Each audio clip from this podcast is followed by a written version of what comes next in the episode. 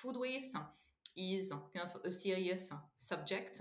Uh, and it can feel overwhelming, uh, similar to kind of climate change. It's very overwhelming to know what to do. And so for us, it's always been about uh, the positive uh, things that uh, anybody can do and the small steps. And so, uh, and the fact that uh, it don't need, even though it's a serious subject, um, it can be uh, something which uh, is uh, fun and enjoyable.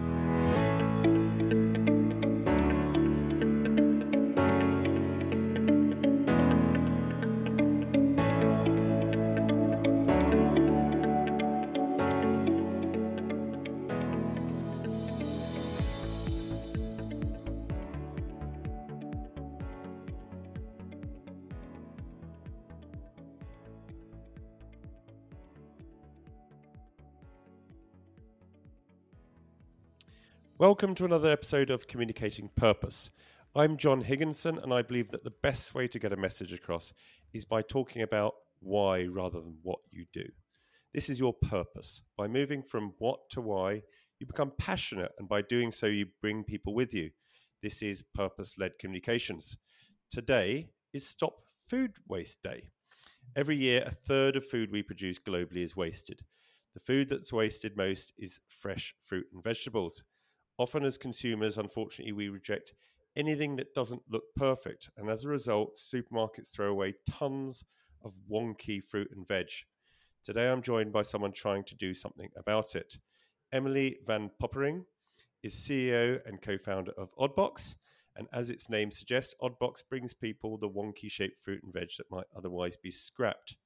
Oddbox's service delivers this fruit and veg for 30% cheaper than similar box services and donates 10% of its produce to charities that fight food poverty. It's also a fellow B Corp. Before setting up Oddbox in 2016, Emilie had a 15 year career in finance. She's worked in France, India, and the UK, and she's spent time from account executive to finance director at industrial manufacturer 3M, telecoms communication uh, company BT, and charity The Girl Effect. Welcome, Emilie. Thanks for having me, John.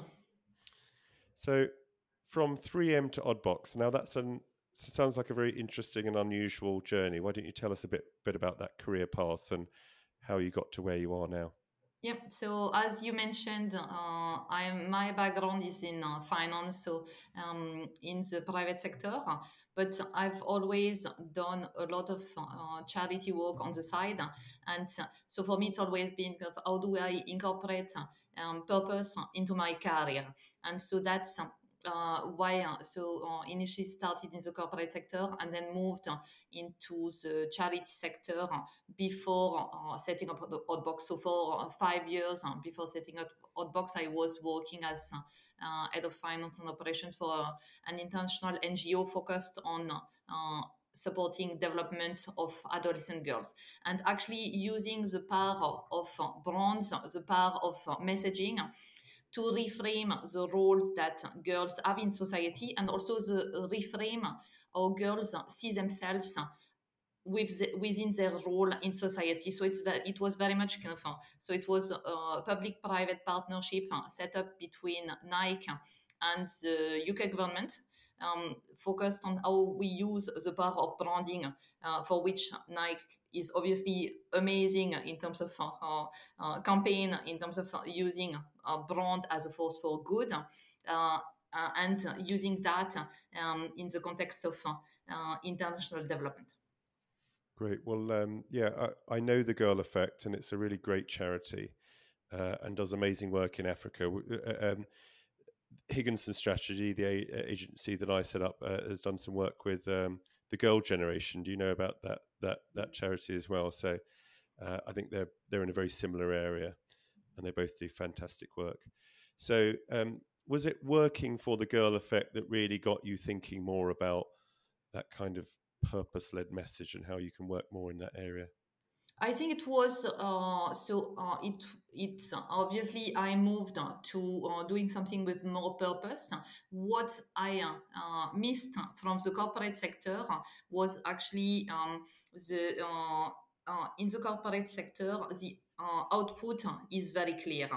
Uh, the financial output is very clear. In the charity sector, it's a lot more about influencing uh, and the attribution of any work is uh, quite difficult. And so I, I saw the benefit of being uh, set up as a for profit, but doing something for good. And that's why we set up Oddbox um, as a for profit organization, as a commercial organization, because there's a lot of value in using some of the commercial models, but uh, to do something uh, which has a bigger impact than just delivering uh, profit to shareholders. And so, um, obviously, uh, the fruit and veg industry is an industry I knew nothing about, uh, apart from the fact that um, I grew up in the countryside and we had our uh, uh, veg plot in our garden. I've al- we've always grown a lot of produce, so I kind of um, knew a bit about seasonality, but I've never worked in the produce industry. But sometimes it's not a bad thing to come to have an external perspective on an industry uh, and that's uh, that's what gave us the ability to think differently. And um, and we can we can hear that you're that you're French. We can hear yes. your accent there, uh, our listeners. So, have French people got the same attitude towards uh, uh, fruit and fruit veg if they see it in the supermarket? If it's odd shaped, are they likely to reject it, or is that a particular uh, British thing? I, I, I think uh, as consumers, we all uh, shop uh, by uh, look. So uh, obviously, the kind of uh, how it looks is a big part of whether something is considered as attractive or not. Um, however, I would say in France and even more in Southern Europe, so in uh, Italy, Portugal, Spain, people will shop more often at their local market, and that's where uh, you see produce which are a bit more you know, um, out of specs or uh, uh, look different. So I uh, I would say kind of, uh, in the UK we're more Uh, uh, so consumers look more at uh, price and convenience, uh, have less of an understanding of seasonality, less of an understanding of, and we're a bit more kind of focused on it needs to look perfect. And that's been partially driven by uh, Uh, EU standards in terms of uh, uh, to drive quality, uh, bringing more standardization, but also the fact that uh, um, in the UK, for convenience, there's a lot of things which are wrapped in plastic, and um, for example, it's cucumber are wrapped in plastic. The the machine which wraps the cucumber will only take straight cucumbers. So there's also some uh, mechanization which has driven a, lo- a lot of the uh, standardization um, in the in the sector. Great. So that's so it's interesting that actually the fruit and veg that we're buying in the supermarket is is not necessarily designed for us. It, it's designed to fit in a certain machine and to fit of a certain size. So um, being designed for the for the robots there.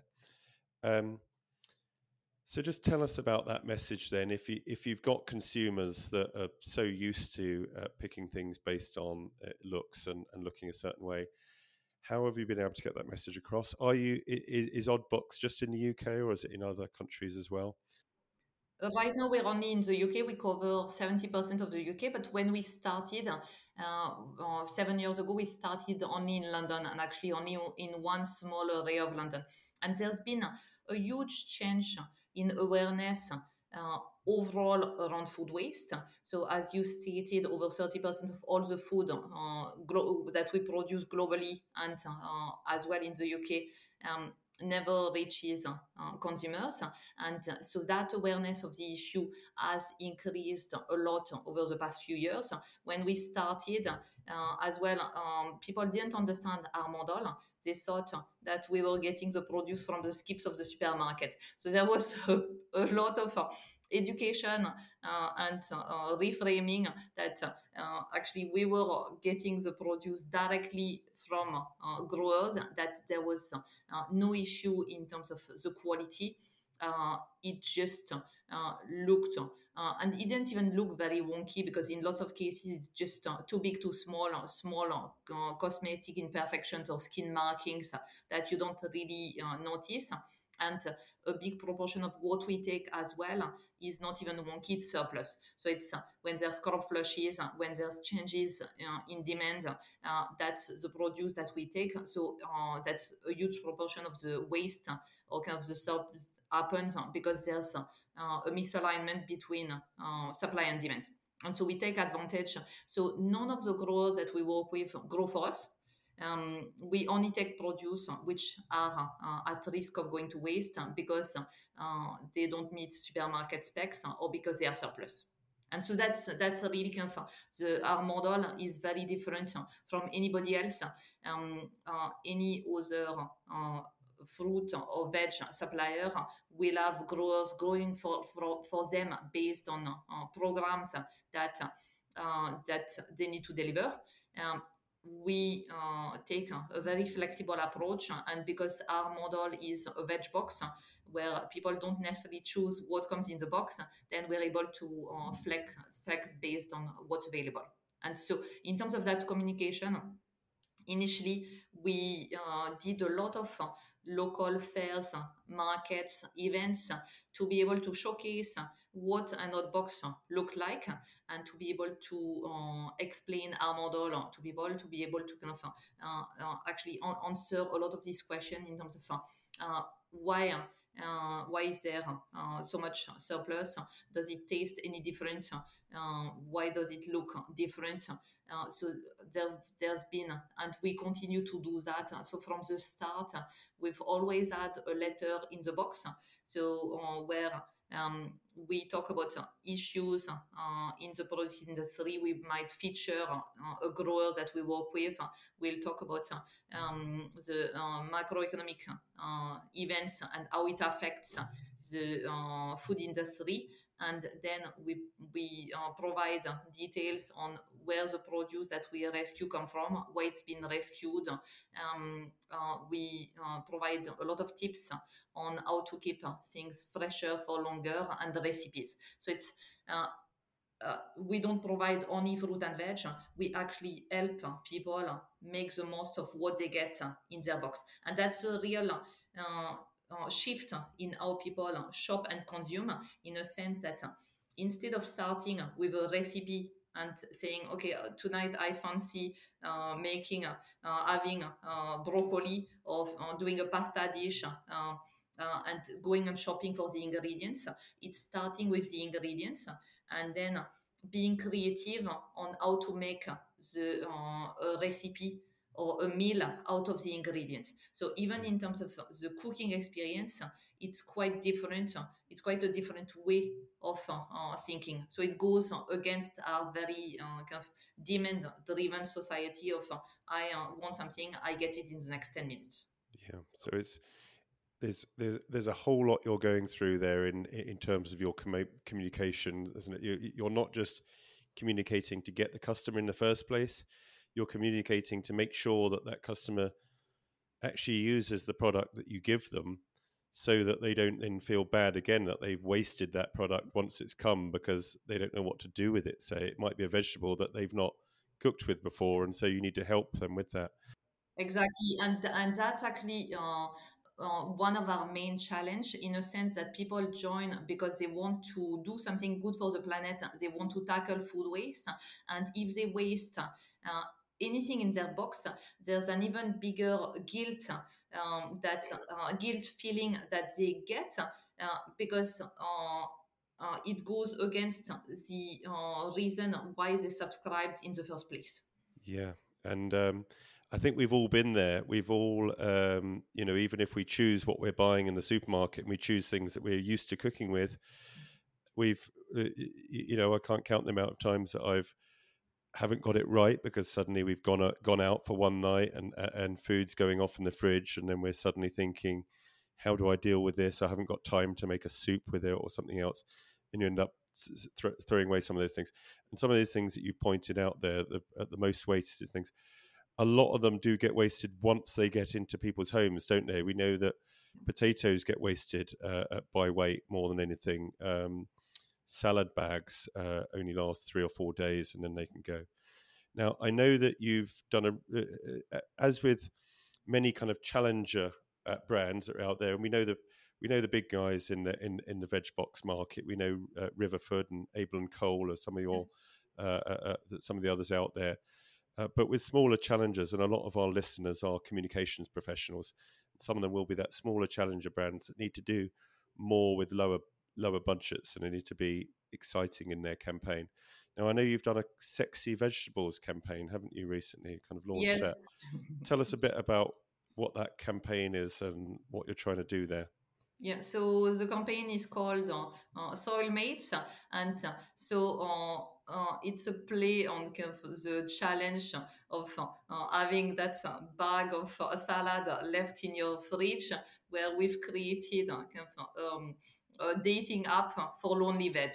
And so uh, uh, you can uh, go onto the app. It's kind of a web app where you can enter, um, choose the vegetables that you want to match, and it gives you uh, different types of recipes. So you might uh, want to match uh, some beetroot with your salad bag, and then you can choose whether you want an easy recipe, a saucy recipe, a quick recipe, and it gives you a few options of recipes uh, to make the most of your beetroot and your salad. And we've uh, done so. We did that. We started with that, and we've done the second phase of uh, the uh, Soil Mates campaign, which is um, uh, slightly uh, uh, sexy uh, posters uh, across different places in London with QR codes again, which link to the app and and the recipes. So it's it, we've we've always taken the approach that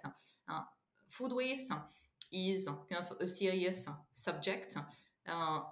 Uh, and it can feel overwhelming, uh, similar to kind of climate change. It's very overwhelming to know what to do. And so for us, it's always been about uh, the positive uh, things that uh, anybody can do and the small steps. And so, uh, and the fact that uh, it don't need, even though it's a serious subject, um, it can be something which is fun and enjoyable. So, and we've had amazing uh, number of press coverage for the campaign. Great. And um, listeners can't see the pictures, obviously, but feel free to go and have a look for that uh, Soil Mate campaign. You can see some of those posters, such as fancy a romaine orgy with a romaine lettuce there. And um, most people should know that the kind of aubergine is a image that's certainly used on social media as a kind of sexual image. And there's some, there's certainly a play on the, uh, on uh, on on the aubergine and uh, uh BDSM and stuff like that. But uh, as you say, uh, Emilie, it's it's a way to have some fun with um, with an issue to to make it fun on on on what is a serious issue, which is food waste, because we know quite how much of nature's resources and um, uh, carbon goes into producing food, and so the more we can reduce that, the better. Um, tell us about one of your kind of biggest wins at uh, Oddbox. Um, so, uh, obviously, during COVID, uh, we've uh, hugely benefited from the, uh, uh, the fact that people wanted things delivered directly to their door. So, we've that's that's boosted our uh, customer base hugely. Um, so uh, we've been one of the few companies who've benefited uh, from uh, COVID. And uh, overnight, we doubled the number of boxes that we had to deliver, which wasn't without challenge, but that's that meant kind of huge acceleration in terms of brand awareness. Um, I would say kind of the second win is um, we've we've always tried to as at the same time as kind of uh, well our impact it's all about food waste but uh, uh, trying to uh, be um, conscious about our own impact as a company. And so we certified as a b corp uh, four years ago. We're going through the recertification process. And um, and that's been a big win um, to uh, be able to show that um, we're not just greenwashing, we're actually um, doing the things that we're talking about and improving our own sustainability. Yeah, yeah, and um, as a as a B Corp ourselves, uh, Higginson Strategy, uh, I know that that's it's a serious process that you have to go in. It takes a lot of time to uh, go through, and it, uh, uh, uh, and they do look very rigorously, top to bottom, at, at, making sure those three P's are covered: people, planet, and profit. Yeah. and actually, as you say there, as a profitable business, you can you can often do as much, if not more, as as a as a, a, a different type of organisation. Uh, um, so it's important to have that as well. Tell us about one of your uh, failures or or an area that has been a massive challenge for you at Oddbox. So I think we've had so it, uh, uh, it's difficult to uh, talk about one failure. There's been several failures uh, along the way. So uh, the, initially, and I wouldn't say uh, failures because then there's it's all kind of learnings. It's all um, uh, challenges. Uh, I wouldn't say we've had kind of one uh, massive failure. The main challenge when we started was actually convince growers to work with us because we didn't know anything about the industry. We were tiny at the start. When we started, we were doing 50 boxes uh, a week. And so uh, when I started uh, calling suppliers to work with us, um, they quite quickly turned me down, saying that um, first of all, they didn't think consumers were ready uh, for the type of proposition that we wanted to offer. Uh, and um, naively, I thought that uh, they could send me a few boxes to our flat. what I realized is that growers take care of growing produce and then we would have to take care of all the logistics. And uh, Uh, obviously, uh, growers are specialized. Uh, apples are grown mainly in Kent. Um, brassicas are grown in Lincolnshire, and um, uh, and realistically, it uh, then it, it wouldn't work for me to go pick up a case of something in Lincolnshire and then go to Kent on a weekly basis. So when we started, we started with we were lucky to find uh, wholesalers who are also growers and started sourcing from them um, at the at the wholesale market in London. Uh, another kind of uh, failure is when when we we started. so we don't have a brand or marketing background. So for us, it was very much uh, testing the proposition before uh, spending uh, any marketing. So uh, when we started, uh, it wasn't uh, uh even uh, branded boxes. We were just putting a sticker on the box with our logo. Uh, that was our concept of brand. at some point, um, two and a half years in, we raised a bit of investment and decided maybe we need to think about having more than just uh, 300 pound logo uh, and uh, started working with an agency who was more an agency, a brand agency working with brands which sit on supermarket shelves. And being a direct consumer brand is very different. We've got a lot more uh, uh, space to communicate about what we are, whilst a brand on a shelf need to be uh, quite distinctive and there's only uh, there's very little which can be put on pack. And so uh, uh, we worked for uh, uh, for five months with that brand agency before deciding that uh, actually we would scrap the project and stay with our 300 pound logo because we they were not able or we were not happy with uh, the concept uh, that they came up uh, with. Mm. and uh, so then we uh, uh, did and had another go at trying to rebrand two years after that. And at that time so that's our current branding which has been really successful which is about eating good doing good and staying odd. So that's kind of our tagline of eat good do good stay odd. That's good. Um, and then talking, keeping on the marketing there, what forms of um, mediums have you found have been the best for re- reaching your customers? So we've um, we've done a lot of offline uh, marketing.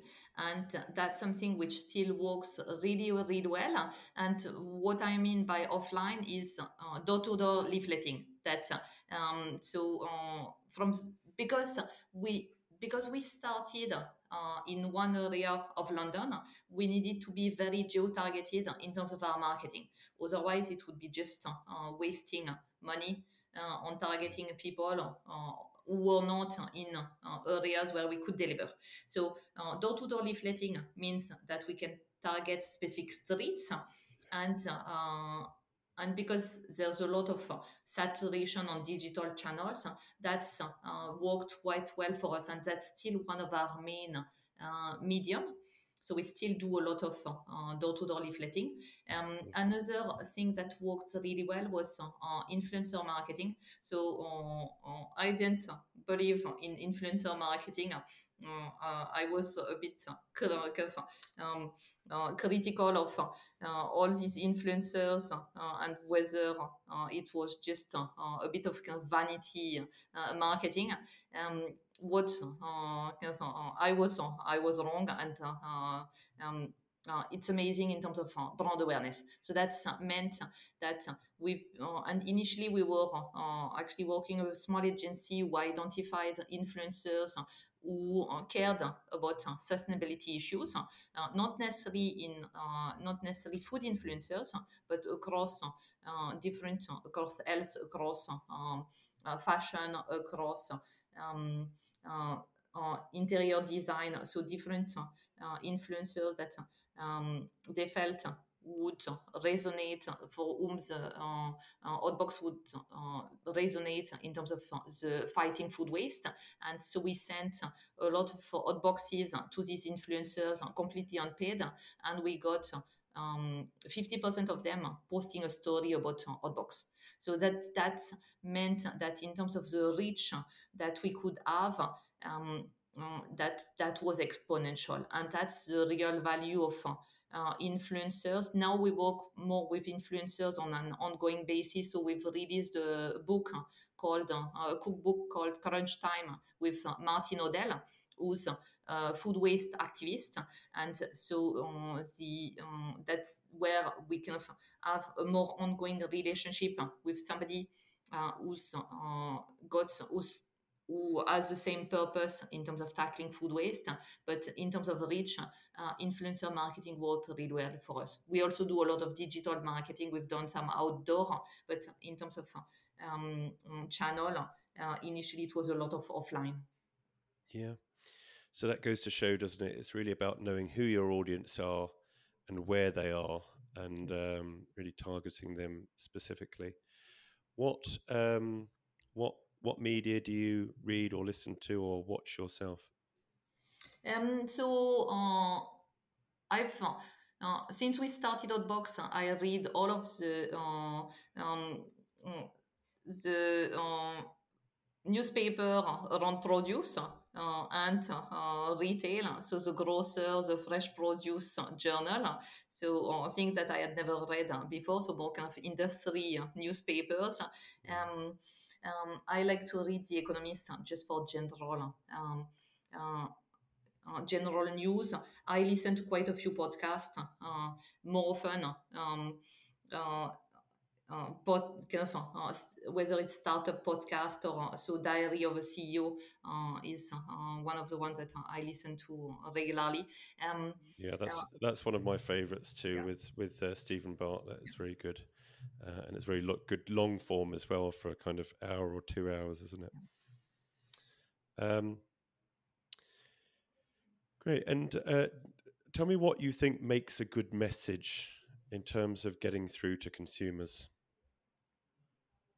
So I think it needs to be something which is quite clear. And so uh, for us, it's been about uh, fighting food waste. So it's uh, uh in, in some ways it's got a clear call to action. Um, uh, it's uh, food waste is a topic that everybody knows. Uh, waste is an issue and it's good to uh, tackle food waste. So it's whilst uh, messaging around sustainability, around organic, around local, then um, there's uh, there's some pros and cons of uh, local. So growing tomatoes in the UK in greenhouse uh, is not necessarily better in terms of carbon footprint than importing them by uh, road uh, from Spain. So there's there's kind of different considerations in terms of other aspects of sustainability. Sustainability is very broad food waste is quite narrow, quite targeted, and it's it's quite clear uh, in terms of uh, the call to action. So, uh, and that single message uh, is what's really helped us in terms of the brand awareness, but also kind of the uh, the brand recognition and uh, and the brand love. So yeah, that's what I, I would kind of say. having kind of a very clear purpose and leading with that uh, has uh, worked well for us. Great, and then tell us a bit about why why did you set up Oddbox in the UK? Were you just based here already, and would you consider opening in France? And do you think there'll be different challenges there? Yeah, so uh, yeah, so I've lived in the UK for the past uh, 12 years, so that's the reason why we set it up in the UK. And initially, it was on the side of uh, my uh, uh, job at uh, at Girl Effect, so it was more of a weekend project, which kind of grew and grew and grew. Um, and um, there's there's a similar company which started in France four years ago. Um, so uh, that concept definitely can work uh, in other countries. There's another company set up uh, in Germany. There's another one um, in Denmark. So the concept exists in other countries uh, in mainland Europe. Um, uh, and right now we're only covering 70% of the UK and we think there's uh, still a lot of potential in the UK. We're uh, expanding beyond fruit and veg uh, as well. So um, uh, we've uh, we've opened up uh, what we called uh, the hot shop uh, and so we're partnering with other brands who have surplus stock. So anything which is uh, slightly short dated. So sometimes supermarket will have, will require quite a long shelf life of mm. uh, uh, up to six months, and so we might take something which is uh, has only a three months shelf life, um, and we uh, sell that to our community. Uh, or it might be uh, that a brand has changed their packaging and so they have surplus stock of the with the old packaging or they just have kind of got too much or there's uh, a special edition um, so we've had festival editions of uh, different brands. So kind of how can we uh, offer more to our community to help them kind of have an even bigger impact? And in some ways that gives so we know that uh, that's an audience uh, who are already engaged with that uh, that purpose and um, and that different brands can get access to. Great. What do you do to de-stress? You've got a very stressful job, I know. Um, so uh, uh, for me, what works is uh, exercise. So I've got uh, with my husband, we've got quite a good schedule of uh, we get uh, alternate days to go to the gym, and so yeah, that's kind of if if I miss too many days in a row, I become slightly um, I'm not so nice to be around. So. um, and finally, if you could give one piece of advice to yourself at the start of your career, what would it be?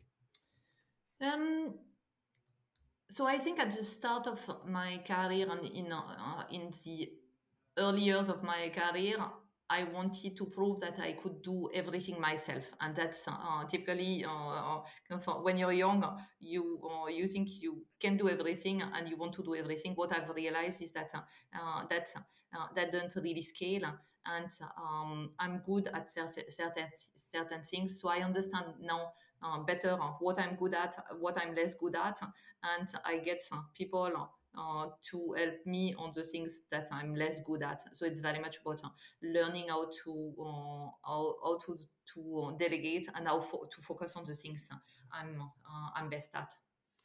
Emilie Vanpoperinghe, CEO of Oddbox, thank you for joining me, John Higginson, on communicating purpose. Today's episode was produced by Joe Leonard Waters. Thanks again for having me, John.